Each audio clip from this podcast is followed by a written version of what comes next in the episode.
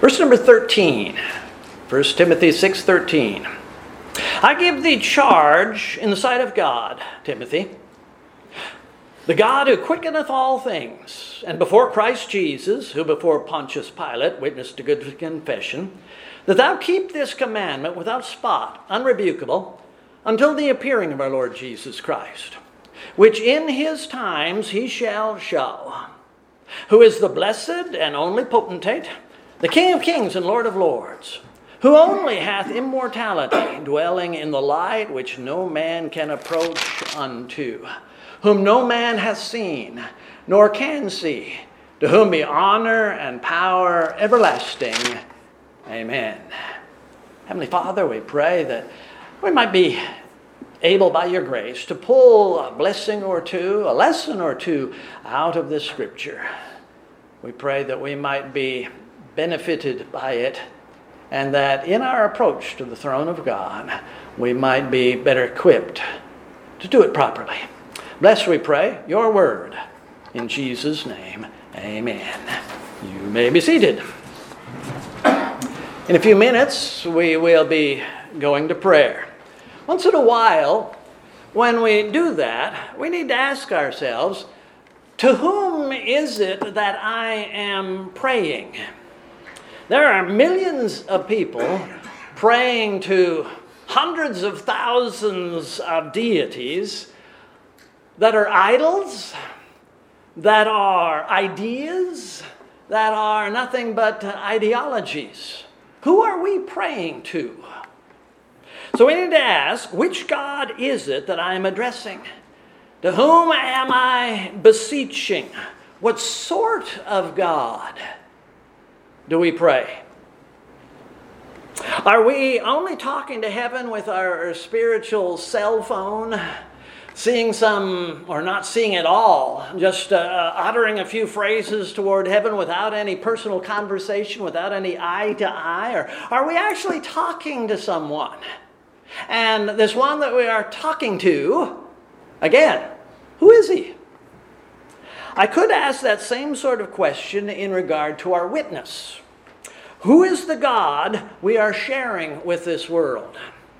Much of Christian evangelism today does not share the holy, uh, transcendent Lord God of, of the Word. Perhaps even more closely connected to our scripture, what is the nature of the God who has charged us? That's word that we have here. Who has given us commands to follow. Who is this God who has directed us in these things? Is he no more important to us than some lawmaker sitting in a marble built edifice 2,000 miles away who's passing laws that we may not really concern ourselves with? Or is he really the God of gods, the King of kings, and Lord of lords? Who is this God we worship and serve? Who is this God to whom we pray? Paul is bringing his first letter to Timothy to a conclusion. This is chapter 6. He exhorts his young friend follow after righteousness, godliness, faith, love, patience, and meekness. Follow these things. And then he adds, This charge I give thee in the sight of God, that thou keep this commandment without spot, unrebukable until the appearing of our Lord Jesus Christ. The Lord Jesus is coming back. Live in such a way. Appreciate the fact that He is going to be here very soon. He is going to be here, as far as Paul is concerned, before you die, Timothy, before we die. So fight the good fight of faith. There are a lot of things that we could uh, preach from in this scripture and in the context. But there's something else upon which I have in my sights. Again, who is the God who authorized this charge? What sort of God has left us these commandments? Paul shares or sheds some light on the nature of this God right here in the context. He refers to several divine attributes Now, these attributes don't appear to be directly connected to the commission that Paul is sharing with Timothy. And perhaps it's not directly, they are not directly connected to us as we go to the Lord in prayer. But they should be in our minds, these things that are mentioned here. This is the God that we address. This is the God who has commanded us. They're always a part of the Lord, the God that we serve, and the God to whom we pray. Tonight I'm going to follow the trail blazed with the word who. There's several who's in here. For example, ours is the God who quickeneth. Yes. Verse 13 I give thee charge in the sight of God who quickeneth all things. The word translated quickeneth is used about a dozen times in the Bible. Quicken may not come up this way very often in English, but it's reasonably easy to understand if we want to know what, it, what we're talking about here. The Bible makes it pretty clear. In speaking about Jesus' resurrection, Peter wrote, For Christ also hath once suffered for sins, the just for the unjust, that he might bring us to God, being put to death in the flesh, but quickened by the Spirit death followed by quickened. And in Jesus' own words, the meaning should be clear. For as the Father raiseth up the dead and quickeneth them, even so the Son quickeneth whom he will. When the Lord restores life to someone who has been dead, it is said that they have been quickened. Their life has been returned to them. They have been quickened. So the word means to give life. Pretty simple. And here Paul tells us that our God is the one who quickeneth all things. More specifically, he is the God who quickeneth all things. There is nothing living, there is nothing alive which hasn't gotten its life from which has got its life from other, one, uh, some other source than the Lord. The Lord gives life. Yes. We may talk about fathers and mothers who bring their children into this world and give life to their children. The fact is, unless the Lord is right in the middle of that, that child who's been carried by mom for eight months in her womb may be stillborn. The Lord decides whether that child is going to live. The other day, Judy and I were watching a documentary on the television which proposed the idea that forests have mother trees and they have little families, which may include their same species or other species, and that they're linked together. And mom feeds these other trees. And, well, I wasn't convinced. A tree is not like uh, the, the, the queen of the pride of lions or something like that. At least I don't think so. Maybe Brother Berg could shed light on this after the service. I am not convinced that uh, there's a mother tree in every forest, but I am convinced that every tree has life because God wants it to have life or every goose that's flying overhead, or every, every sparrow has life because God wants it to have life. Everything that is living has its life from our God, our Lord, the God to whom we pray, quickeneth all things. Jehovah has said, See now that I, even I am He, there's no God with me. I kill I make alive. I wound and I heal. Neither is there any that can deliver out of my hand. When Paul was talking to the philosophers there in Athens, he said, In Jehovah we live and move and have our being. All things are made by him, and without him was not anything made that was made. In him is life. In our God not your God, you Greek heathen philosophers, in the God of the Bible. When we go to prayer, when we ask the Lord for His blessing on our sick friend, when we ask for comfort, when we ask for growth or whatever, remember that you are praying to the one who quickeneth all things. Amen. And he can answer any sort of these prayers if it be in his will. He can quicken once again in this burden that you have. Remember, he quickeneth all things. Paul also calls our God the one and only true potentate. Verse 15. Potentate. Here again is a word we don't use very often in our day to day English, if we ever use it. But once again, it's pretty easy to understand. What an education there is in learning what our King James Bible has to say how it broadens our vocabulary and stretches our minds just to read it and, learn what these words are. Anyway, no one who desires to know the truth can miss the meaning of this word, potentate. It refers to potency, it refers to power, it refers to power and might. God, our God, is the only true potentate. He is as Paul says, King of kings and Lord of lords. He's in charge. And again, I quote Deuteronomy, which I did just a minute ago. 32, 39, where Jehovah says, See now that I, even I am He, there is no God with me. I am the one, the one and only. But are the words King of Kings and Lord of Lords one of God's glorious titles, or is it a statement of fact? Judy proofreads all of my books before they go to publication.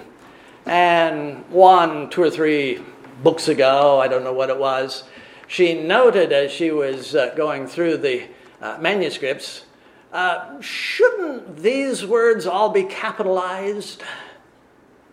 King and King, both capitalized. Lord and Lord, both capitalized. Shouldn't they both be capitalized?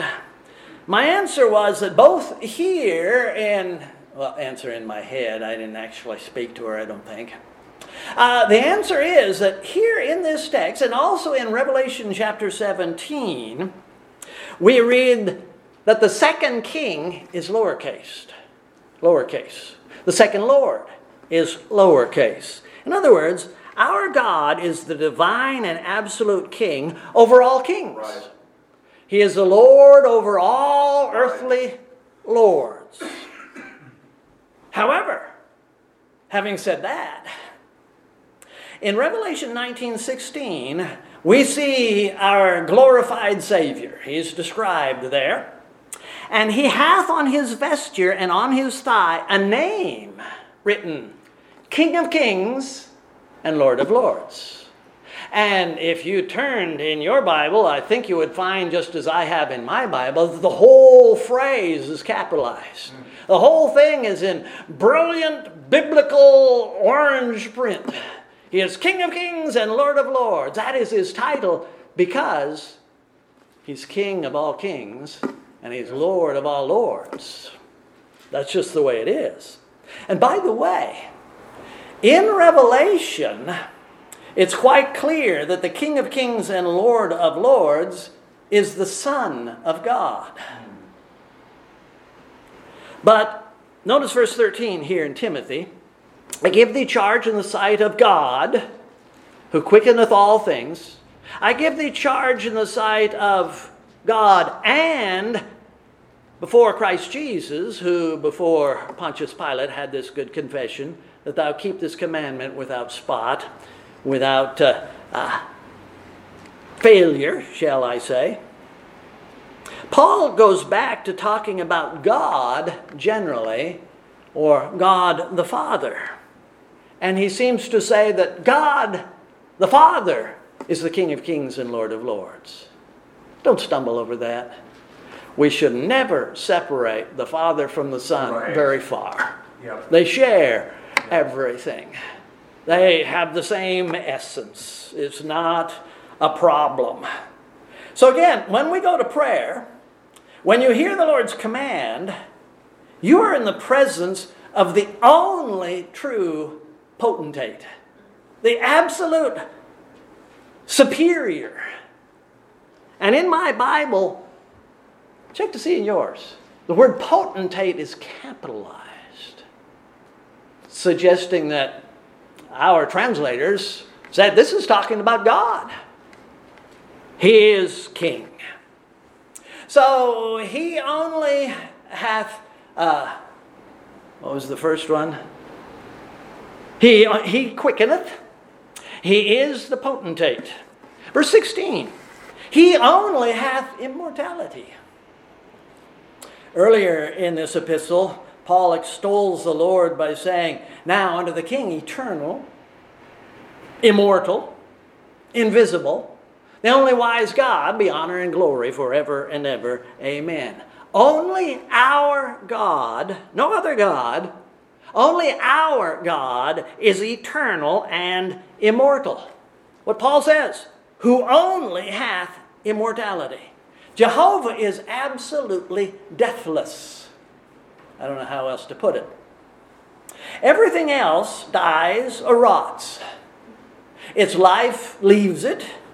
It's somehow corrupted. The only exception to that rule are those things which God, very few things which God has said, they will be eternal too, like our eternal soul or angels. Everything else dies, everything else is gone. But the eternality of our soul is eternal, deathless, only because God has said it will not die, and He is deathless. This means that what the only potentate determines is determined eternally, unless the Lord limits it. We don't have to worry about the will of God eventually failing or the immortal potentate changing his mind. The promises of God are as eternal as the immutable, eternal God is immutable, eternal. How important are each of Paul's points about the nature of God? Perhaps we can see the importance coming from the lips of the Lord Jesus. Please turn to John chapter 5. The Lord refers to some of these things in another context, but let's just put it in that context. John chapter 5. What verse did we want to start with? I didn't write that down. John chapter 5, verse 19. Then Jesus answered and said unto them, Verily, verily, I say unto you, the Son can do nothing of himself, but what he seeth the Father do. For what things soever he doeth, these also doeth the Son likewise. For the Father loveth the Son, and showeth him all things that himself doeth. And he will show him greater works than these, that ye may marvel. For as the Father raiseth up the Son, he quickeneth, excuse me, as the Father quickeneth the dead, raise them up and quickens them, even so the Son quickeneth whom he will. For the Father judgeth no man, but hath committed all judgment unto the Son, that all men should honor the Son, even as they honor the Father. He that honoreth not the Son honoreth not the Father which hath sent him. Verily, verily, I say unto you, he that heareth my word and believeth on him that sent me hath everlasting life, shall not come into condemnation, but is passed from death unto life. He only has immortality. Verily, verily, I say unto you, the hour is coming, and now is, when the dead shall hear the voice of the Son of God, and they that hear shall be quickened. For as the Father hath life in himself, so hath he given to the Son to have life in himself, and hath given him authority to execute judgment also, because he is also the Son of Man. Marvel not at this. The hour is coming, in which all that are in the grave shall hear his voice and shall come forth. They that have done good unto the resurrection of life, they that have done evil unto the resurrection of damnation. Our God is eternal. In addition to these things, God is transcendent. I spent quite a bit of time trying to find a better word than transcendent, and I couldn't come up with one. Who only hath immortality, dwelling in the light which no man can approach unto, whom, unto whom no man has seen or can see. I wish I had a better word than transcendent.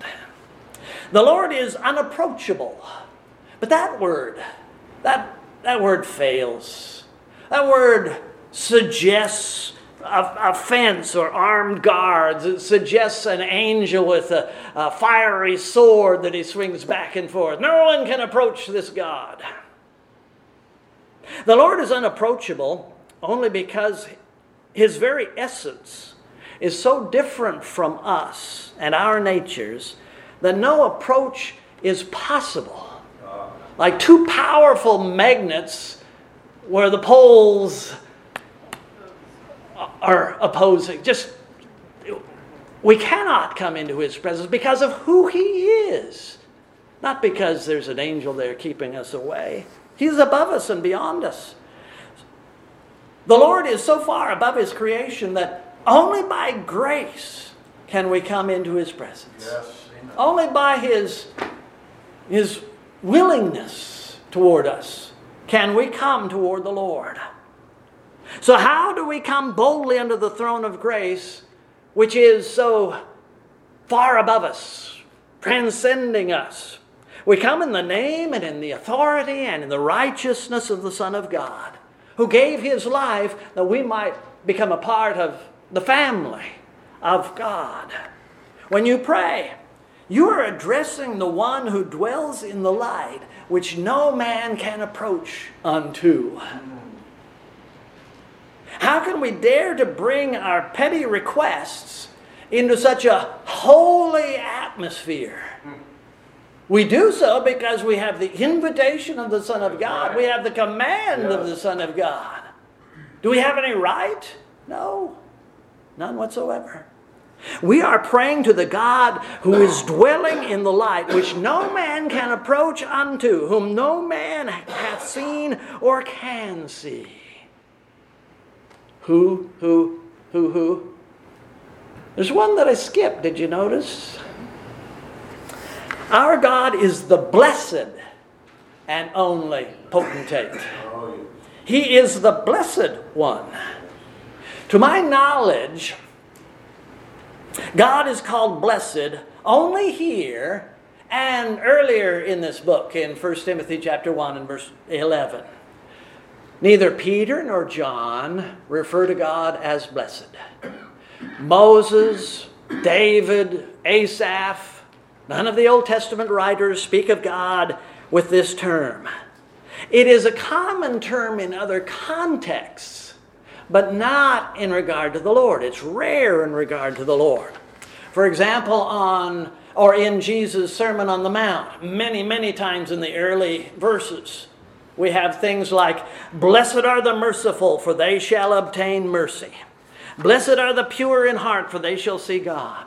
Blessed are the peacemakers, for they shall be called the children of God. Paul uses that word blessed when he says to Titus that he was looking for the blessed hope and the glorious appearing of the great God and our Savior Jesus Christ. Well, I hope that you are familiar with the fact that the word blessed, you don't have to know the Greek word, it's makarios. I hope that you know that it means, let me just preface that a little bit.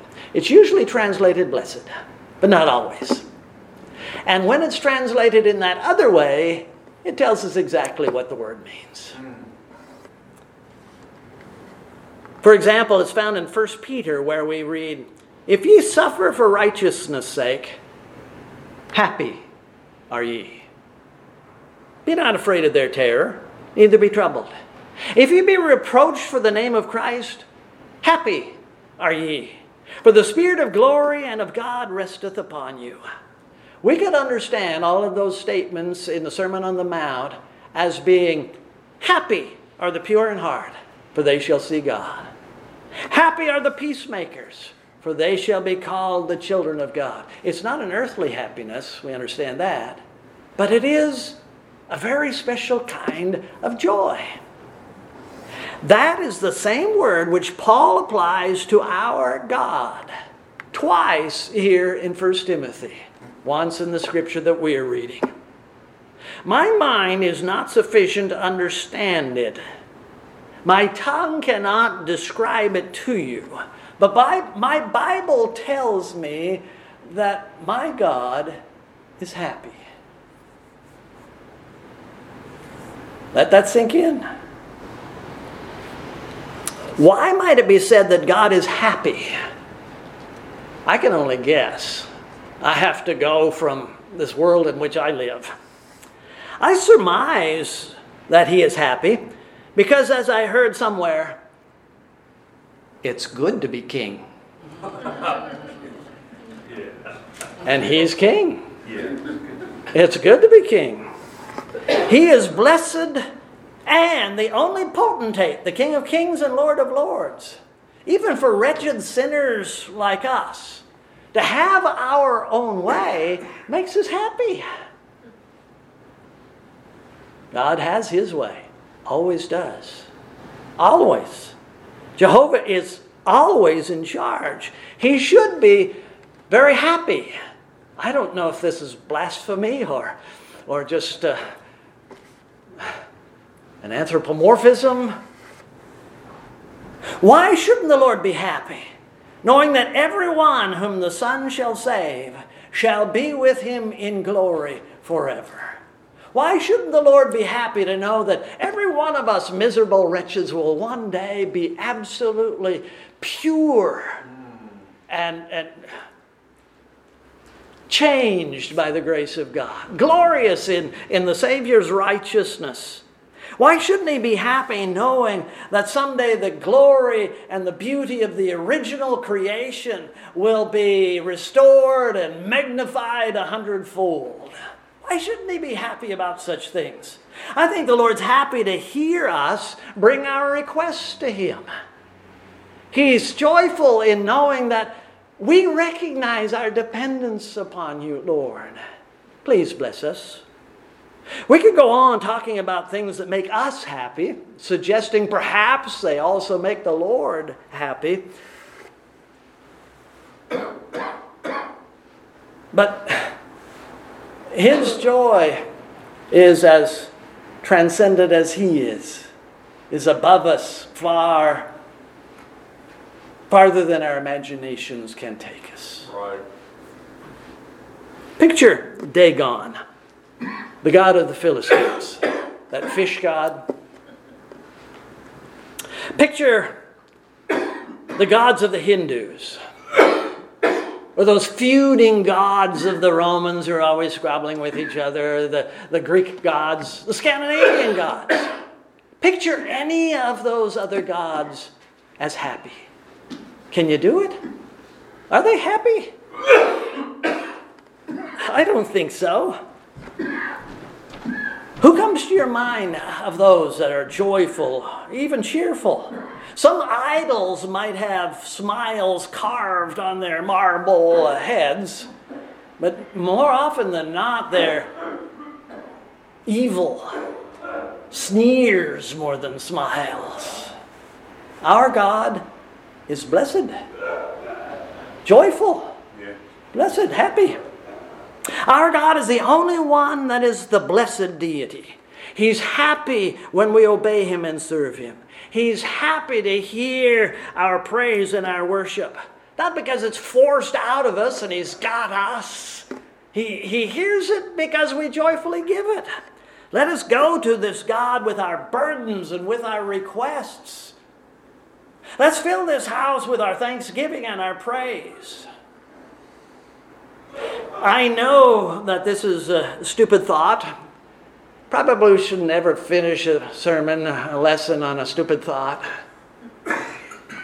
I know it's an impossibility, but let's endeavor to make the Lord more happy than He is. We're not going to make the Lord more happy than He is. But what if we strove to do that? What if that was our desire? What if we were pushing ourselves in that direction? Let's honor Him by humbly beseeching Him for miracles of grace that will glorify Him, that should make Him joyful. Let's make Him happy by praising Him for the multitudes of blessings that He gives to us. Who is the God that we address? He should be so many things to us. He, he quickens, He is all powerful, He is immortal, He's far above us, and He's a blessed God. Yes, Amen. To whom do you pray?